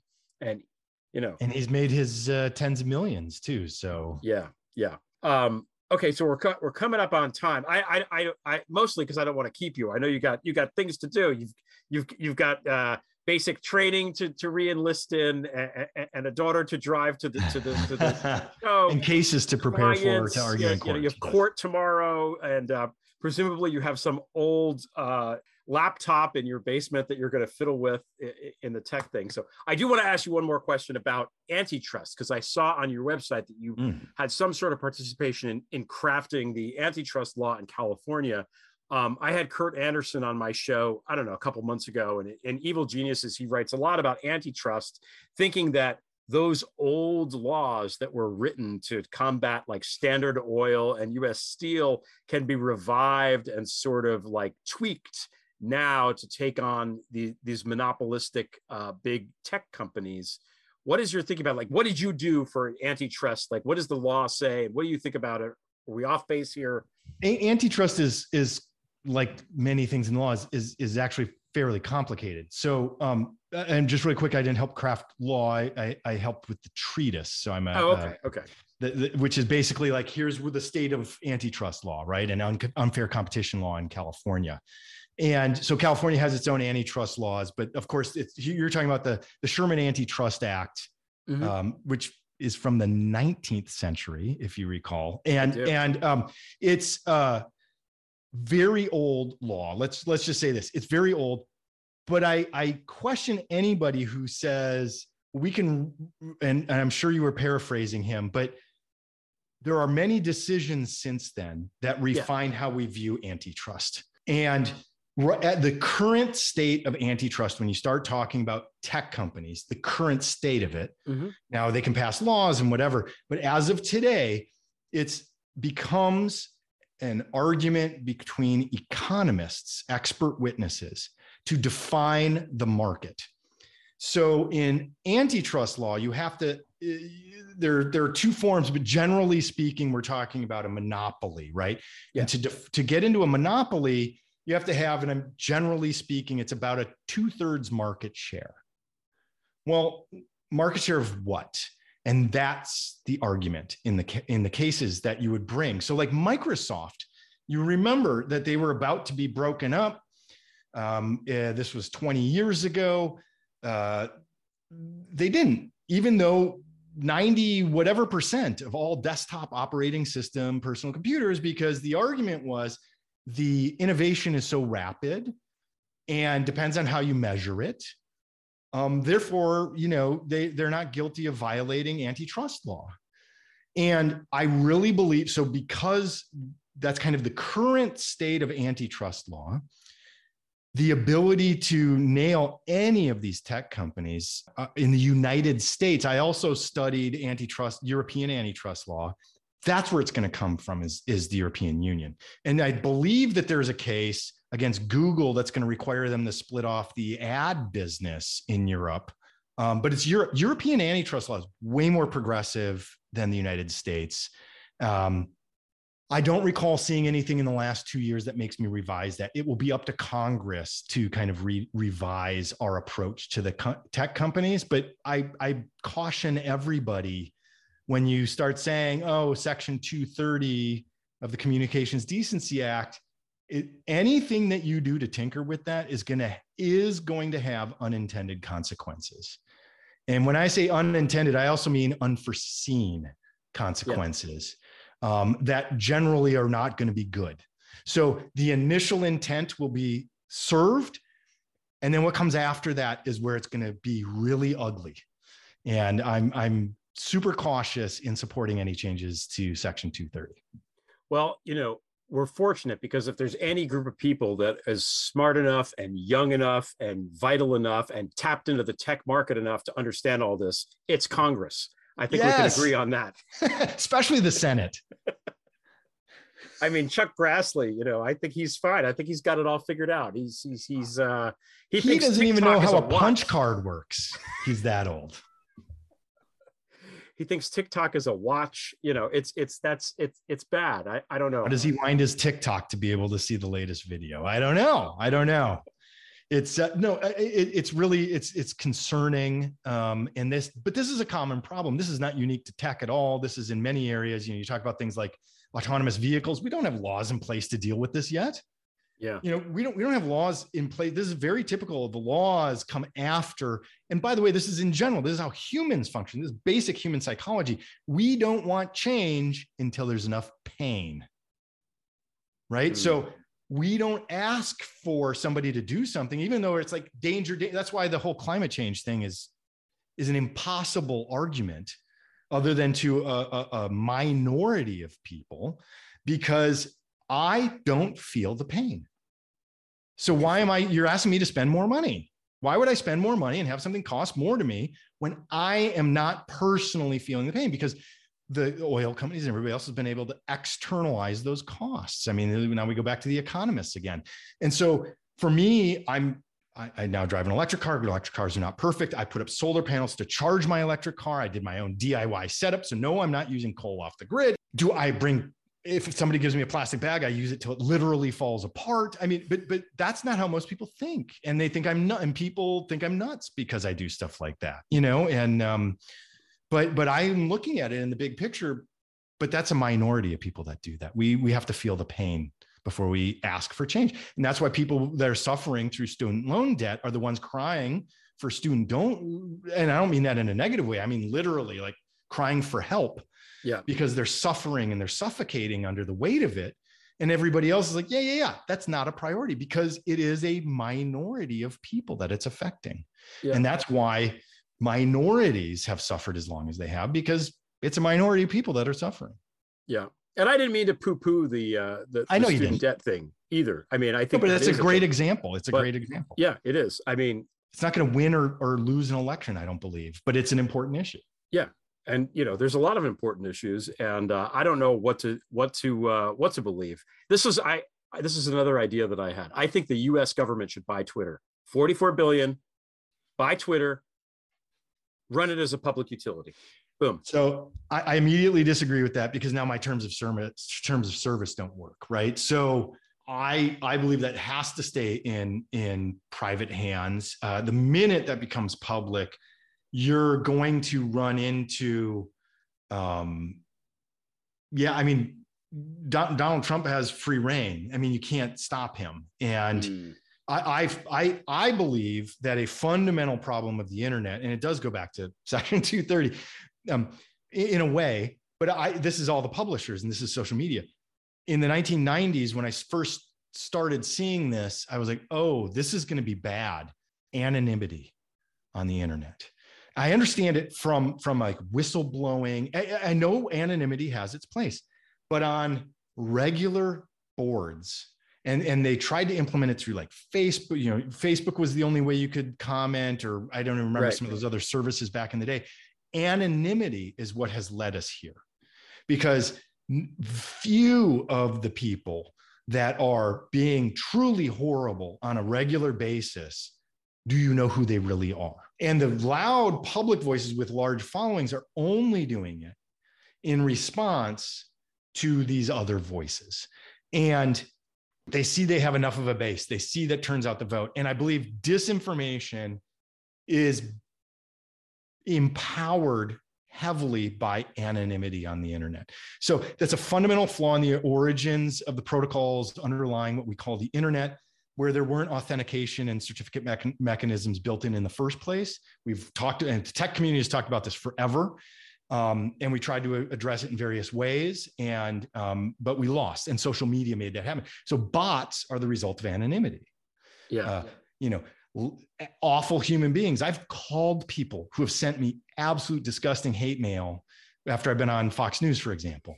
I've actually picked up the phone and called them. I've gotten and I've emailed them back. It's rare. I don't waste my time doing that often, but sometimes I'm like, there's something about this person. I'm going to reach out to them. Almost every time they back off and back down from what they said to me. Yeah. Because they were anonymous. And then I'm like, I figure out who they are and I call them and they're like, oh, so, so I'm not going to say it to my face. Yeah. Yeah. And so you can get away with saying horrific white nationalist things, horrific alt right crap, horrific, you know, anti black, anti Jewish. There's tons of, you know, I, you can get away with that when nobody knows who's actually saying it. Yeah. Yeah. It's, it's, it's really just a between the anonymity of that and now Trump and these forces unleashing all this yes. ugliness um, and, and giving, you know, platforming it and giving it um, a boost, you know, making it like not only cool isn't the right word, but um, making it acceptable. Accept, yeah. Yes, acceptable. Thank you. That was never socially acceptable to be a horrific asshole to other people. Yeah, you know, you have to be, and and they are. They just, they're just. I, I was at the humane or the animal shelter. wasn't technically the humane society. It was. I was at an animal shelter. Was that yesterday? I tweeted. I literally watched this guy because the volunteer and the worker at the animal shelter he wanted them to break the rules for him and his daughter um, and they're like no sir that's not how it and he attacked them I, i've never what yeah it's it's, it's too much I, I, don't know maybe there's a misplaced anger too. There's like a displacement where yeah. you have the income inequality, and um, you know, which is not on the short end of the income, but let me just say that. Yeah. Oh, okay. Well, yeah, but that that that's its own thing. Then then someone like yeah. that get, is is accustomed to getting whatever they want whenever they want it. And my God, I have to wait in line. How dare? Yes, you? right. I, I don't wait in line. Do you know who I am? Um, Bill O'Reilly. Remember that recent incident? Oh, these guys, Madison Cawthorn, right? Got pulled over. Like, do you know who I am? Well, oh, god, Ted Cruz. Oh God, yeah. Do you know who I am? And, and, and we should all answer like Bogart in Casablanca. I do. You're lucky the bar's open to you. I love that. That's a perfect answer. and the guy that he wouldn't let in the casino is the guy from Deutsche Bank, by the way. So, all right, I have a question for you, Greg. Though, okay. I know we're out of time. I know. No, that's fine. Um, but I, I, what do you see as the most important step between now and the midterms for kind of anybody to do? I mean, what does that look like? Because you know these midterms are going to be critical if the Republicans retake either the Senate or the House, or God forbid both. You know, President Biden will do nothing for his last two years. We know that for a fact because that started under Obama in 2010. You're just going to say do nothing and never agree to anything. So, what do you see as the most important uh, step that somebody can do right now? Somebody just just you know a person listening to this or just anybody in the street or whatever. I mean, yeah. I think we have to keep talking about it and keep telling the stories. I mean, that's what I I mean that's what I'm trying to do. I don't know that it's the right move, but you know, I feel like there's almost this this sense of um we're waiting for something for Trump to do something else that's even worse that's going to get him and it's like there are now years and years of stuff that we have that's in the record about these guys. We just have to keep telling the stories. Now, I, I as an example, and this is dumb because it's just a stupid Twitter thing, but I've been writing about Jared Kushner for years. Jared Kushner started to break the law when he lied on his SF 86, and every lie on the SF 86 is five years in prison. He lied like he redid the thing three times, still got the job, the the the people in government were like, "This dude is bad. We he shouldn't have access to confidential stuff." And Trump was like, "Yeah, whatever. We're doing it anyway." And he's done a lot of things that are bad in terms of you know he knows he read read the president's daily brief in a way that Trump did not. He was buddy buddies with MBS in Saudi Arabia. There, there's that story from the Intercept where he gave him classified information that that informed MBS on when he did the purge of the royal family. Um, there's the whole Qatar blockade, which Kushner was lobbying for, and you know, trying to to get a loan for his fucking family's building. And in, um, you know, when you're when you're using U.S. policy to get money for your family business, that there eh, there is a name for that, and it's espionage, and it is very very bad. And and he kept going. Nobody stopped him. There's never very little written about him. Um, and then he was in charge of the COVID thing. And he was the one that was like, fuck it, let's just let the people die in New York and California and New Jersey because it'll make the governors look bad. And I, again, I've said this a million times, but you know, again, Kushner is from New Jersey. He grew up 20 minutes from where I grew up. His parents and his family live in New Jersey. He lives in New York and his brother lives in California. Those are the three states where he was totally cool with people dying. So, isn't he a Florida resident now? he is now and now he's taken all this money from the saudis and it's like what the mm-hmm. what the actual fuck is going on here i finally wrote something that broke through and i wrote it in a style that just told the story without the names in a very narrative sort of way and um and it trended he trended on twitter for two days because Steve Schmidt RT'd it and it went crazy, and I was actually a little freaked out. Uh, you know, that's awesome. when, that's awesome. When, Congratulations. Thank you. But no, I said I, it's weird. Trending on Twitter is great because you're like, yeah, I'm trending on Twitter, and then you're like, oh shit, oh, you know, yeah, yeah, exactly. It's, it's really very much a double edged sword. But and then it fades away, and there's nothing. There's nothing else about the guy that you hear, but I didn't write anything different. There was no new information. I just was trying to tell the story in a different way. And I think everybody just has to keep telling the stories. Not it's this isn't complicated. None of this is complicated. Trump did the insurrection. Trump killed people because he he sat on the COVID thing and he politicized the response. A million Americans are dead of COVID and 90% of them could have been prevented if he wasn't just trying to make money and win the election. That should have people furious. And, yeah. and it's true. It's not something I made up. I didn't invent it. It actually happened. We all lived through it. So we have to keep telling these stories. And I don't know what else to do apart from that. I know, I think that the MAGA people, the zombie MAGA people, are actually a small percentage of the American population. And that most people are just in the middle and aren't paying attention because they, quote, don't like politics. Yep, there it is. Without really, if yep. you don't, politics is just us. We are politics. Politics is is is everything. People, kids don't like politics. Well, guess what? Your student loan debt ain't never going to be because you don't like politics and you don't vote, and they know it. So hmm. that's the thing. Like all of this stuff is important. People have to get plugged in, and COVID did not penetrate the bubble. It didn't penetrate the Fox bubble. The only thing that did was Ukraine for like two weeks. Yep. Um, and I don't know that anything is going to do it other than these uh, the J6 trial things that are going to the hearings that are going to happen over the summer. Now that you, you mentioned we're going to loop it all the way back to the beginning. Yeah. Your your your your uh, fellow alumni of your law school Loyola there, uh, you know, the OJ trial was riveting television. People were fixated on it. You had very good lawyers working there, and uh, people were paying attention to it as entertainment. This thing is going to be like that. This is going to be a thing potentially. It's going to be a thing that people are going to watch, and there are no Jim Jordans. There are no Matt Gaetzes. They they don't have anybody that's asking the questions to fuck it up.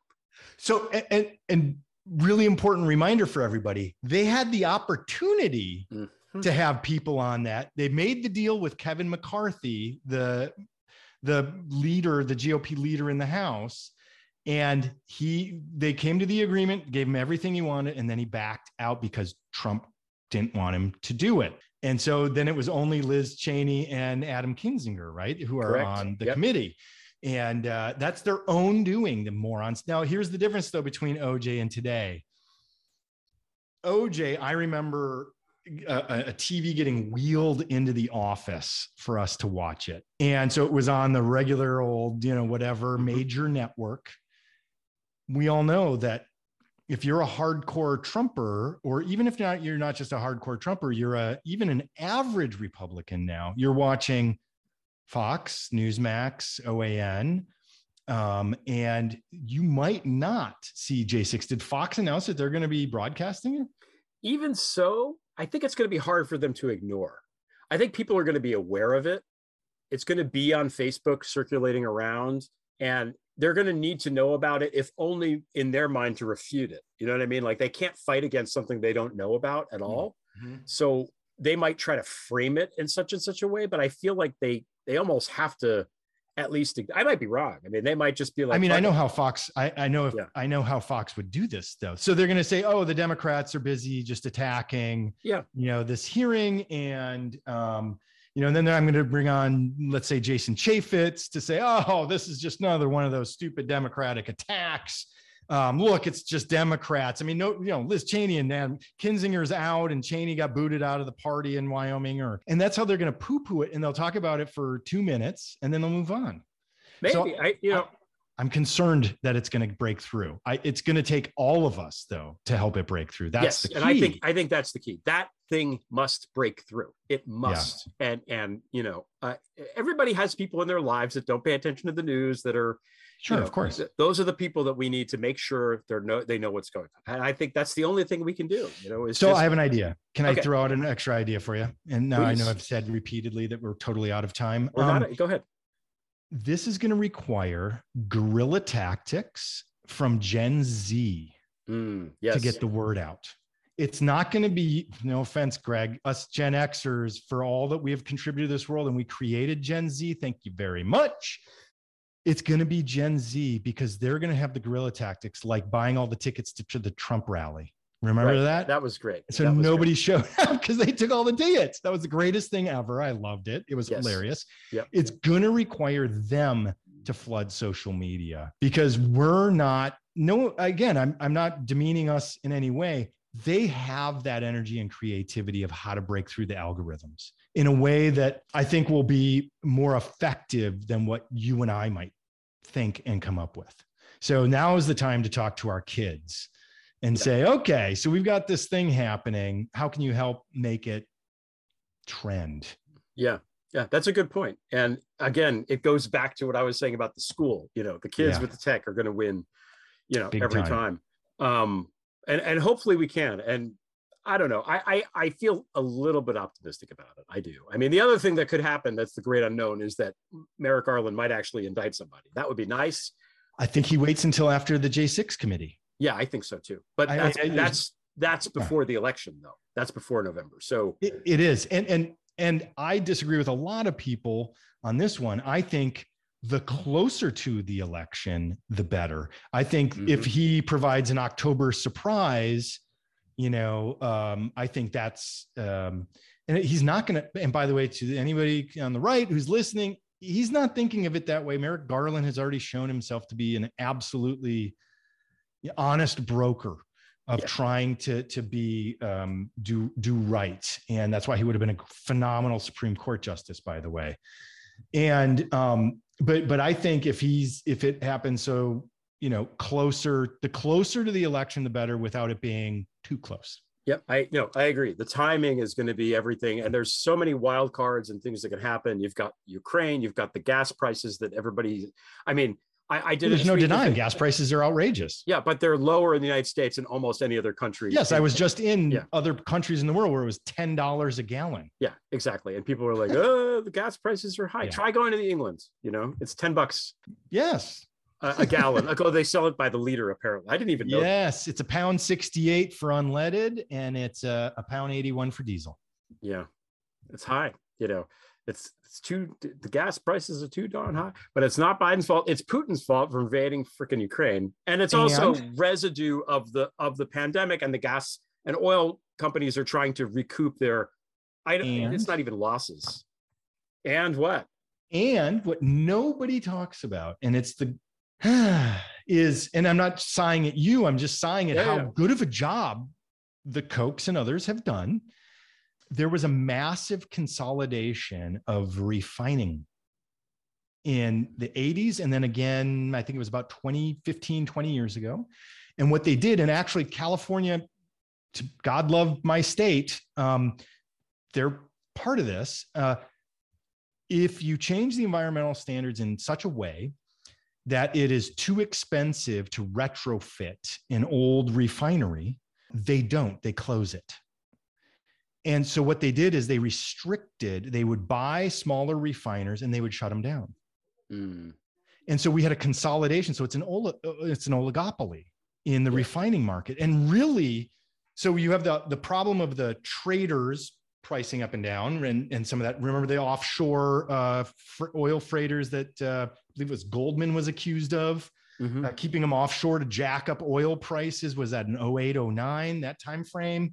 you have the, that you have the refiners becoming an oligopoly and then it's not your local gas station although some of those are around here in la where it's hey it can't be a dollar 20 price difference on one block uh, there's something wrong on that one um, and by the way tourists be aware of that here it, it, but but the point is is the refiner is the middleman who because there's little to no competition sets the price yeah yeah and that's why when oil goes down, gas doesn't go down because the refiner, that's a great time to make extra profit. Yeah. And that's what they did. And, you know, they're just gouging. It's disgusting. That's what yes. Uh, uh, Rockefeller made his money in refining, you know, like Standard right. Oil, that was, it was, he controlled everything else but the deposits. He didn't want to own the oil. He wanted to own all of the processing and the, that guy was mega genius, by the way. He, he uh, was evil genius, right? I mean, totally. it's uh, and that, that's I don't even know. I don't even know how evil he was. I he he did a lot of good things. I mean, he did. He spent yeah. his he he gave a lot of money away. He invented modern philanthropy.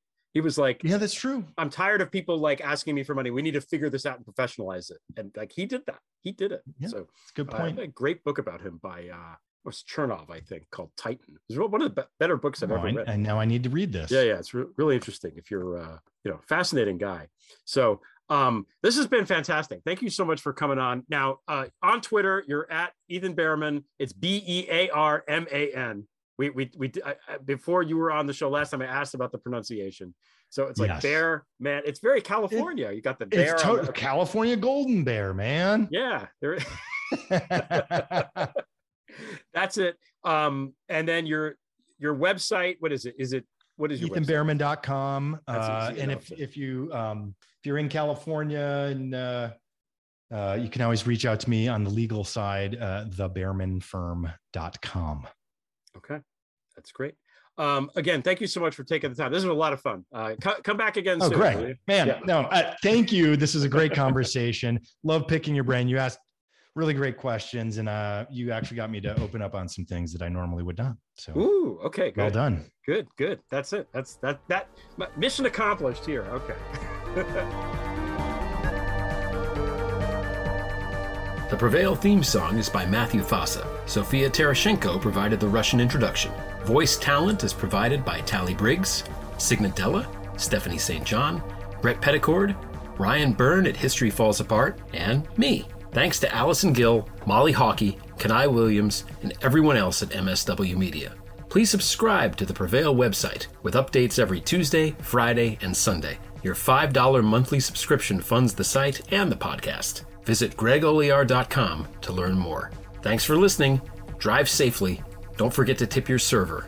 Until next time, we shall prevail.